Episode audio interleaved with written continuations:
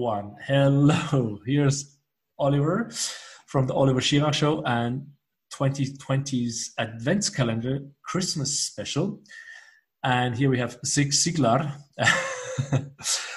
I met uh, in SoundHub last year, and he is also one uh, of my guests of the very early interviews back then with his old company boss. And today we're talking about a book. In this part, we talked about anything else before that. so, welcome. Hi. Thanks for having me.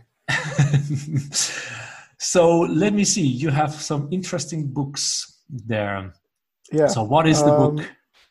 The first one, I mean, the, the one that I've um, said that I'm, I'm going to talk a little about it is the Sapiens from, I hope I'm going to pronounce that right, Yuval Noah Harari. Yeah, he's from um, Israel, as far as I understand. Yeah. Um, and the subtitle is rightfully um, A Brief History of Humankind. And um, as as boring that this might sound, maybe, um, it's actually much i'll say that it's it's a history lesson i would wish i had in my high school not not listening to boring history and with years and facts and stuff like that but um, it's just the right mixture of facts and story. Okay so so, so how, uh, why did you choose that book? Why is it important how is it important to you? Um, from let's say one of the most important takeaways from this book would be the depth of roots that you can grow as a human being. I mean, um, most of us have some kind of I'm at a loss for words now. Um, you're building your self or your uh, perception of self in accordance to the culture and the um, knowledge that you've inherited. So um, some people build that build their um, foundation on family or maybe on um, a country or maybe on i don't know maybe you're identify with being European or um, I don't know. It's you can identify with so many different um, cultures, um, parts of history, geographical origin, a, a, combination of everything. I mean, nations are a combination of geographical and cultural and historical um, facts and stories that we keep telling each other. Um, but reading a history that connects the the dots between the history of us as humans to to such a long extent of time. I mean it, it i finally get to draw a line from me to the cave um or the caveman or whatever the, a little hairy guy in the middle of africa um, millions of years ago.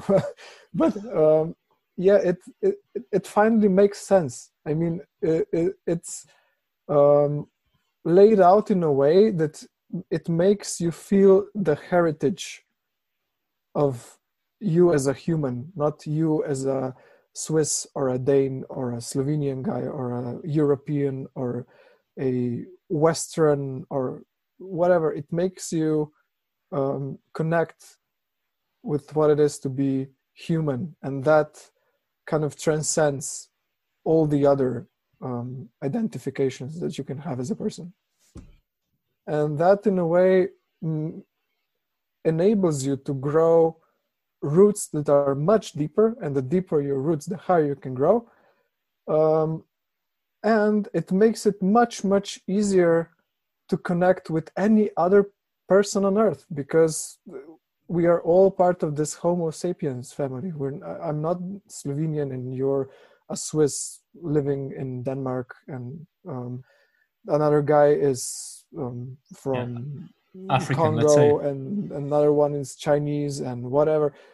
We're all Homo sapiens, and it, it's much easier to connect on that level to any living person on Earth than if you identify yourself. So, I mean, if all, if your roots only go as deep as your nation, then you can see everything, everyone else as others because they have a different history than you have, or a different set of cultural rules or whatever. You are a island and those others are on the other island. They have different stories different cultures different history everything. But if you zoom out enough your two histories combine and that's not even so far away in time in history um, so i think that that's that's the biggest takeaway it's um, uh, okay so so i can see it was going really deep for you, kind of like emotionally and understanding, connecting with other people. Yeah, in a way, I, I don't think I've changed much as a person because of that. I mean, probably a little, but um, I mean, it just, you know, uh, you've heard a lot of history lessons in your life because you went to school, um, which we are privileged enough to, to have a good school system in Europe, so you've probably listened to quite a lot of history, but it never made a lot of sense on why it matters and how it all connects from forever ago to now. Uh. And some someone finally managed to, to to connect all those disparate moments of I don't know Egypt and Napoleon and Rome and um, agricultural revolution and so on. I mean, they they supposed to be at least for me. Maybe I had just bad luck with history teachers. I don't know, but um, I have good memories of, of my history teachers. So I don't know what went wrong, but um, I, I haven't been able to really connect everything in one cohesive story until now, and um, I'm I'm happy for that. Okay, so so the book why did you read the book? Did you read about it, or did it just pop up when you were looking for a new book, or? Um, one of my acquaintances, or let's say, almost friends, friends, one of my friends, um, posted on Instagram that wow, he read a really good book. Everyone should read that. And I think it was even a quote from the book um, on the somewhere in that picture or whatever. And it got me so intrigued that i actually went and bought it and read read it. Okay. And, and then it changed like it, it really opened you up. So you already mentioned a bit so the book is facts and stories is mm. so is it, is it like fictional stories or is it like based on real stuff?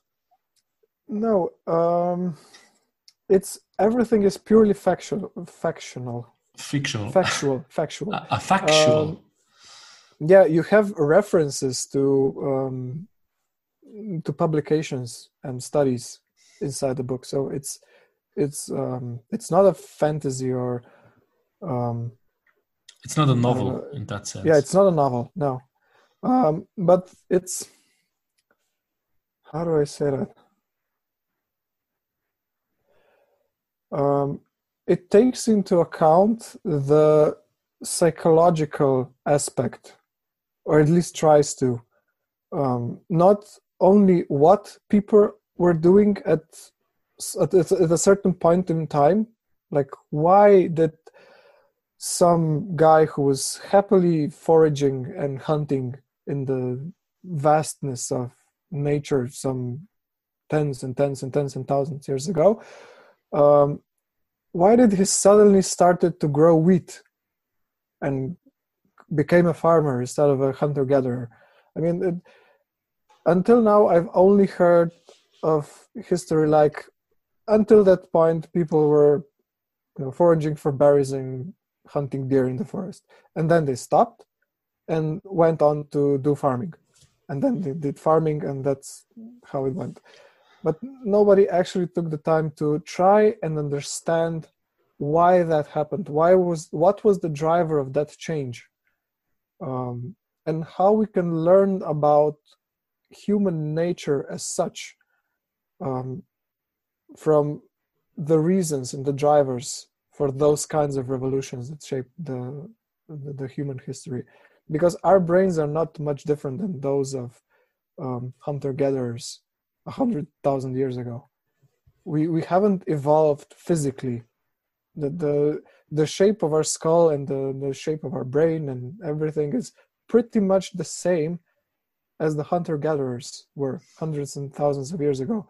Um, we actually share a lot of the also the instincts and the needs um, with that kind of culture because as a human being we lived for tens of thousands of years doing hunter gatherer stuff.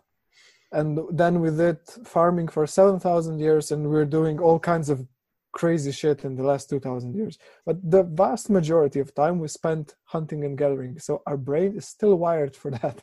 And we're having big problems um, with with acknowledging those instincts and taking care of um, taking care of that right now i mean the obesity ob- ob- yes, obesity, obesity yeah. yeah is in a large portion caused by the gorging instinct still being present in the human brain. If you see something sweet 100,000 years ago, a bunch of apples or whatever, you want to eat as much of it as possible right now because and tomorrow it's going to be gone. There, there's going to be, I don't know, pigs are come will come in, in the night and eat the apples. They're going to rot on the floor. Um, the deer will come and eat the apples. So you cannot afford to lose a chance to eat as much sugar as possible if you find it in nature 100,000 years ago.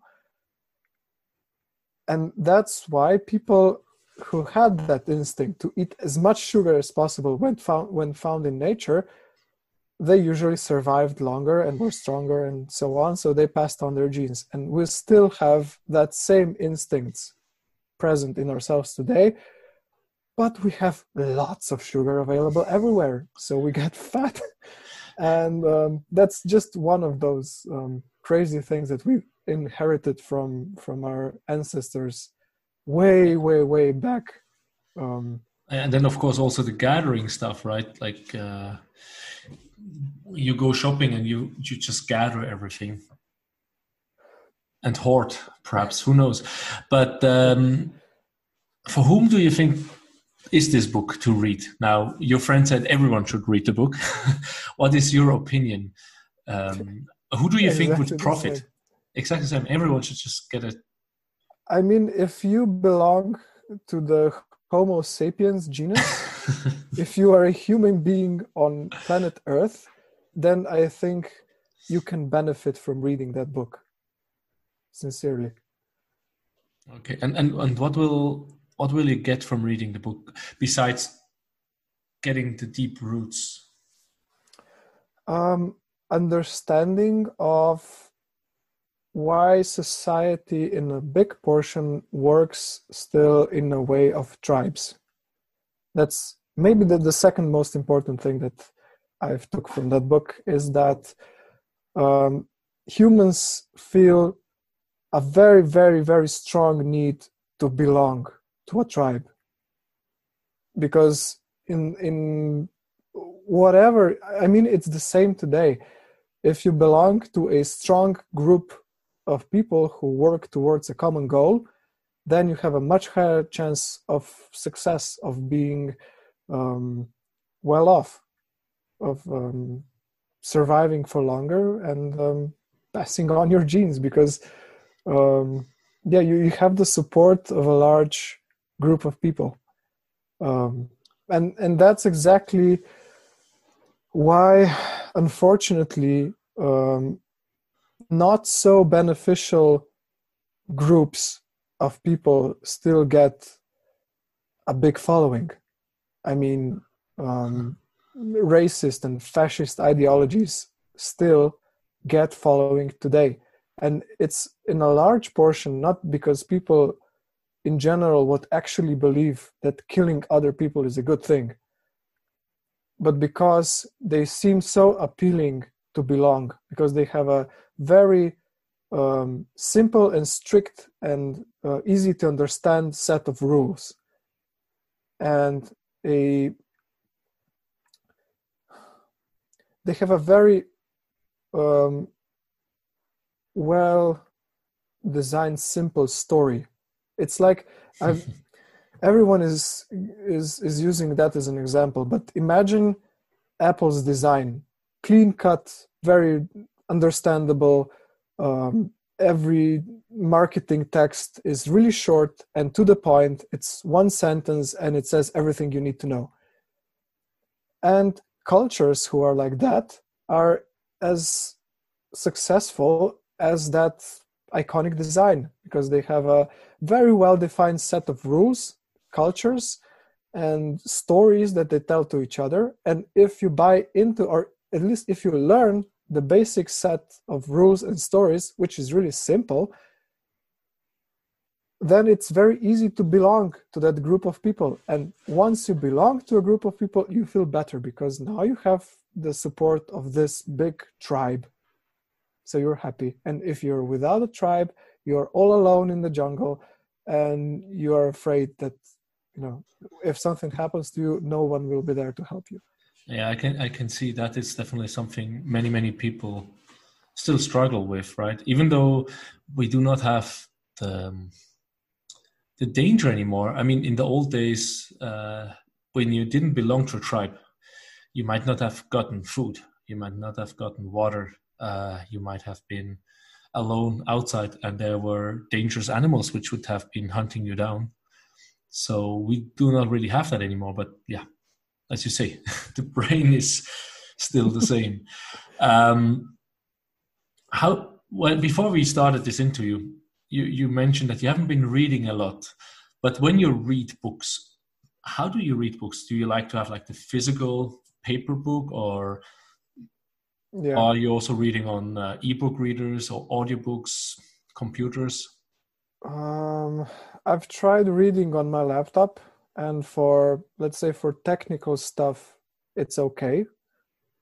Um, but I, I think that for for that kind of reading that is unrelated to any tech work that I do, I really like the physical paper book because it does not offer any other distraction. You cannot press any button on that physical book and it will change to something else. That's the only single thing you can have in your hands, and that's it.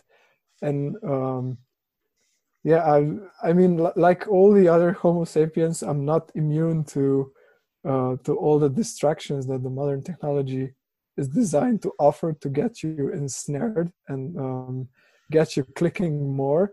Uh, but once you take a book in your hand uh, then you cannot have a mobile phone in your hand and you cannot have your laptop in your hand. And you're only focusing on the reading and then it's easier and more enjoyable yeah, what, when are you reading? In the evenings before going to bed, or in the morning when you get up?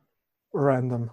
Random. Um, mostly in the evenings, but on the weekends, if I feel like um, I don't know, if if it's a rainy Saturday, I'll be reading for the whole morning, um, easily under a blanket in a bed.